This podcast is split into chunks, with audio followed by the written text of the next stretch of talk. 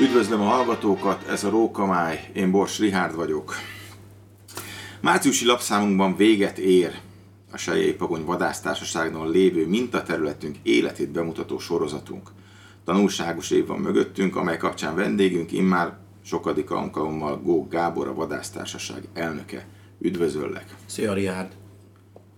És a hallgatókat is üdvözlöd. Természetesen, főleg azokat. Nos, eltelt egy év, hogyan értékeled? Hát nem volt egy egyszerű év a 2023. Ugye nagy dilemma volt egyáltalán, hogy belevágjunk ebbe a cikk sorozatba, ami abszolút egy olyan indítatásból fakad, hogy legyen egy párbeszéd itt a nagyvadas területek között, ki hogy csinálja. Nyilvánvalóan nálunk van egy receptúra, 20-30 éve hogy gazdálkodunk, és úgy gondoltam, hogy elindítunk egy ilyen párbeszédet, beszélgetést, amiben abba bíztam, hogy bekapcsolódnak az ország más részén lévő társaságok is. Talán mi is tudtunk új dolgokat mondani, néhányat, remélem, hogy sokan olvasták a cikk sorozatot, és bízom abba, hogy azért kialakulhat egy párbeszéd itt a jövőben.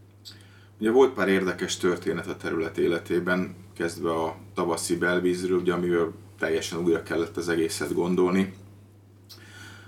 Hogy emelnéd ki ezeket? Vannak tanulságok, biztos, hogy vannak tanulságok, voltak benne érdekes történetek, mesélj erről egy kicsikét. Hát 2023 egyértelműen az időjárásról szólt nálunk. Minden évben ugye nagy lendülettel vágunk bele a vadföldművelésbe, minden évben kipróbálunk új dolgokat. Idén egy elég nagy investíciót hajtottunk végre, hiszen egy 15 hektáros friss törésű rétet minősítettünk át szántóvá, és ebbe a szántóba vetettünk kukoricát és cirkot. Ennek azért elmondom, hogy egy normál vadásztárság életében nem alacsony a költsége, tehát itt azért több millió forintról beszélünk. Megtörtént a vetés, és gyakorlatilag rá két hétre leszakadt az ég, és konkrétan ennek a 15 hektárnak a 70%-a víz alatt volt, talán készítettünk is képet, ami bekerült az újságba. Úgyhogy az első befektetés után jöhetett a következő, hiszen újra kellett vetni, tehát gyakorlatilag a belvíz megsemmisítette a vetésünket. A második vetés persze már nem volt az igazi, megkéstünk vele, ennek ellenére azért a vad járta. Messze nem hozta azt az eredményt, amit vártam a történettől. Valószínűleg az első év még friss volt a vadnak is, hiszen itt az előző években nem volt mezőgazdasági kultúra. Idén ezt újra meg fogjuk ismételni, és újra kukoricával fogjuk elvetni ezt a területet. Úgyhogy itt már az időjárás egyszer beleszórt a, a mutatványba. Következő ugye szeptember, amikor iszonyatos melegbe, kánikulába kellett vadásztatnunk, tehát hogy gyakorlatilag folyt rólunk a víz a délutáni kimenetelnél. Ez meg is látszott a bőgésnek az intenzitásán, nem volt az igazi, későn kezdték a bikák, korán befejezték, és attól félek egy kicsit, hogy ezekre a szélsőséges időjárásokra kell készülnünk a jövőben is. Tehát, hogy el kell fogadjuk azt, hogy, hogy sokkal nehezebb lesz ilyen tekintetben a vadföldművelés is, meg a vadásztatás is. És akkor hogyan tovább a földdel? Ugye említetted, hogy újra bevetitek, meg kukoricával, de akkor meg, meghagyjátok ezt a funkciót, amit eredetileg ö, kigondoltatok? Így van, adunk ennek egy új esélyt. Még egyszer megpróbáljuk ezt a koncepciót, ahol ugye középen kukorica és körbe 12 méter szélességben cirok volt, ami azt gondolom, egy abszolút jó történet, és megnézzük, hogy a második évben ez mit fog jelenteni. Azt gondolom, hogy mivel múlt héten szántottuk le a tarlót, és láttuk azt, hogy itt a téli hónapokban azért nagyon sok disznó járt rá, illetve szarvas is. Szerintem meg fogják szokni ezt a táblát, látják azt, hogy nincs zavarás, nincs bekerítve. Tehát én azt gondolom, hogy ebben az évben azért ez lényegesen jobban fog működni akik nem olvasták esetleg a cikk sorozatot, azoknak picikét vázor légy szíves, hogy ez az erdei környezetben lévő vadföld, amit lábon hagytatok kukoricát egészen november közepe végéig, tehát a vad használhatta.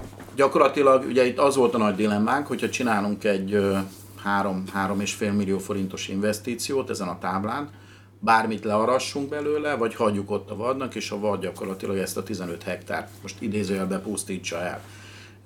Aztán az élet megoldotta, mert ugye a belvíz kivitte egy jelentős részét a táblának, hiszen azt elfelejtettem mondani, hogy a második vetés után is jöttek a vizek, tehát gyakorlatilag a második vetés után is volt belvízünk. És elkezdett odaszokni a vad, nyilvánvaló learadhattuk volna a tábla felét, és akkor kvázi a befektetésünk visszajött volna, de úgy gondoltuk, hogy legyen ez egy olyan év, nézzük meg, hogy, hogy mit tud a terület. A vadföld mellett van egy sűrünk, ezt meghajtottuk, szépen volt benne vad, disznó, tehát azt gondolom, hogy nem rossz koncepció ez, majd idén meglátjuk, hogy ebből a 15 hektárból valamennyit learatunk, vagy mindet ott hagyjuk a vadnak. A Sejei Pagonyvadász kilépett a fényre. Tehát ezáltal, hogy a te jó voltodból nyitottatok, és gyakorlatilag hónapról hónapra betekintést engedtetek az olvasóknak egy, egy vadásztársaság életébe, ö, reflektorfénybe kerültetek. Tudjuk, hogy ez sok társaság nem szívesen beszél a dolgairól. Mit gondolsz erről? Hát, ö, ilyen ambivalens érzéseim vannak, megmondom neked őszintén. Megpróbálok csak szép dolgokat mondani ezzel kapcsolatban. Összességében nem bántam meg abba bíztam, illetve még most is azt gondolom, hogy el kell indulni egy beszélgetésnek itt a, a különböző vadgazdálkodók között. Tehát az volt a célunk, és lehet, hogy ilyen tekintetben a mintaterület névválasztás nem volt a legszerencsésebb, mert sokan úgy értelmezték, jó magyar szokás szerint, hogy ez a minta.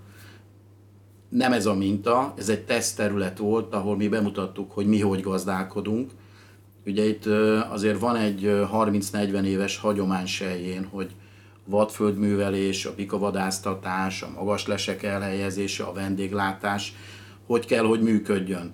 Ugye jelen pillanatban most egy üzemi területről beszélünk, ami magántulajdonban van, nekünk azokkal az állami nagy cégekkel felvenni a versenyt, akár Zalaerdő, Sefag, ugye az ikonikus Lábodi terület, ahol ugye ennek megvan a hagyománya ugyanúgy, mint nálunk, ott, ott azért ö, van egy egyszerűbb helyzet, hiszen az erdőgazdálkodás és a vadgazdálkodás egy kézben van. Mi esetünkben azért ez külön válik, és ö, mindent megteszünk annak érdekében, hogy tudjuk azt a színvonalat hozni, amit 10-15 évvel ezelőtt hoztunk. Jegyzem meg, nem egyszerű. Szóval nagyon sok minden változott. Itt mindenki nagyon rámegy a profitre, akár az erdőgazdaság, akár a termelők, és így a vadászat, a vadgazdálkodás azért egy lényegesen nagyobb handicappel indul, mint, mint régen. Tehát én azt gondolom, hogy sokkal nehezebb ma gazdálkodni, mint 10-15 évvel ezelőtt, és attól félek, hogy egyre nehezebb lesz, és ezért sokkal profi módon kell nekünk is csinálni a dolgokat, akár költség oldalról, akár a vendégszervezés oldaláról, hogy tudjuk azokat az eredményeket hozni, amit régen hoztunk megbántad, hogy kiléptettek a reflektor? Nem hagyom. bíztam, bíztam benne, hogy nem kérdezel rá, beszéljünk inkább a filmekről, vagy a, csajokról. Nem bántam meg, de ha nagyon őszinte akarok lenni, egy kicsit nagyobb párbeszédre számítottam. Tehát ö, azt gondoltam, hogy itt a vadásztársadalom érdeklődőbb ez irányban. Tehát nem, nem kaptam meg azokat a válaszokat, azokat a visszajelzéseket, amire gondoltam. Igazán nem, nem hívtak, hogy ez most miből fakad, azt inkább ne bolygassuk, de, de azt gondolom, hogy a mai világban nagyon-nagyon profi módon kell csinálni a dolgokat. Ugyanúgy, mint a nagy ellenfeleink, ezt most idézőjelben mondom, a, a növénytermesztők, az erdőgazdálkodók is egyre profibbak, hát akkor nekünk is profinak kell lenni, mert amúgy a vadkár meg fog bennünket ölni. És azt gondolom, hogy én bárhova elmegyek, most az utolsó hajtáson, ahol voltam, például egy egészen új magas les formát láttam, és ott méricskéltem, lefotóztam, mert én mindig ellopom az ötleteket. Szerintem az sokkal egyszerűbb máshol a jó példát átvenni, mint a saját kárunkon tanulni, úgyhogy amiket mi a cikk sorozatban leírtunk, itt akár a vadföldekkel, a takarmányozással kapcsolatos, és itt azért Azért elmondanék egy-két dolgot, amit mi tesztelgettünk ebben az évben, és azt gondolom, hogy abszolút pozitív ö, visszajelzéseink vannak. Például behoztuk a takarmányozásba a szemes cirkot, amit sokkal olcsóbban állítasz elő. De ha meg kell venned, az ára egy 15%-kal mindig alacsonyabb, mint a kukoricáé. Csináltunk vájukat, vájúból letettük a szarvast. Két-három hétig nem nagyon találta meg a vad, nem nagyon tetszett neki, nem ismerte fel, hogy a vájúban gyakorlatilag takarmány van. Aztán amikor odaszoktak, naponta kellett megtölteni, és azért egy ilyen vájúba beletettünk három-négy vödör cirkot, és folyamatosan ette a szarvas. Tehát például ez egy abszolút pozitív visszajelzés, hogy, hogy a kukoricát ki tudod váltani egy olcsóbb takarmányjal, ha részben is, aminek az élettani hatása legalább olyan jó mondjuk a szarvasnak, de a vadiszna is ugyanúgy felvette. Tehát ez, ez mondjuk egy, mondhatnám azt, hogy követhető példa lehet, hiszen ez olcsóbb is, élettani funkciói szempontjából legalább olyan jó, mint a kukorica. A másik a csomagolt széna, amit ugye kvázi szilásként tettünk meg, ez megint a téli hónapokban, a fagyba nagyon tetszett a szarvasnak, járt rá. Tehát, hogy ezért azok olyan kipróbált példák, amik jók lehetnek. Végezetül mit gondolsz, milyen lesz az idei esztendő? Hát azt gondolom, hogy nehéz lesz. És azt gondolom, hogy az a két új történet, ami bejött a, a, az éjjellátó céltávcső, illetve a hangtompító, ez megint a vadnak az esélyeit fogja csökkenteni. Ezzel majd nyilvánvalóan együtt fogunk élni, és azt gondolom, hogy itt a, az Agrárkamara által felvetett vadkár téma, és ott voltam azon a konferencián, amikor az elnök úr azt ott ö, ö, felvázolt, tehát ha őszintén akarok lenni, köpnyelelni nem tudtam. Ö, ez nem egy jó irány, tehát nem gondolom azt, hogy nekünk vadászatra jogosultaknak, vadgazdáknak az életünk egyszerűsödni fog 2024-ben. Kemény lesz, és azt gondolom, hogy a következő években erre kell felkészülni. Reméljük a legjobbakat, köszönjük, hogy a vendégünk voltál ismét. Köszönöm a lehetőséget.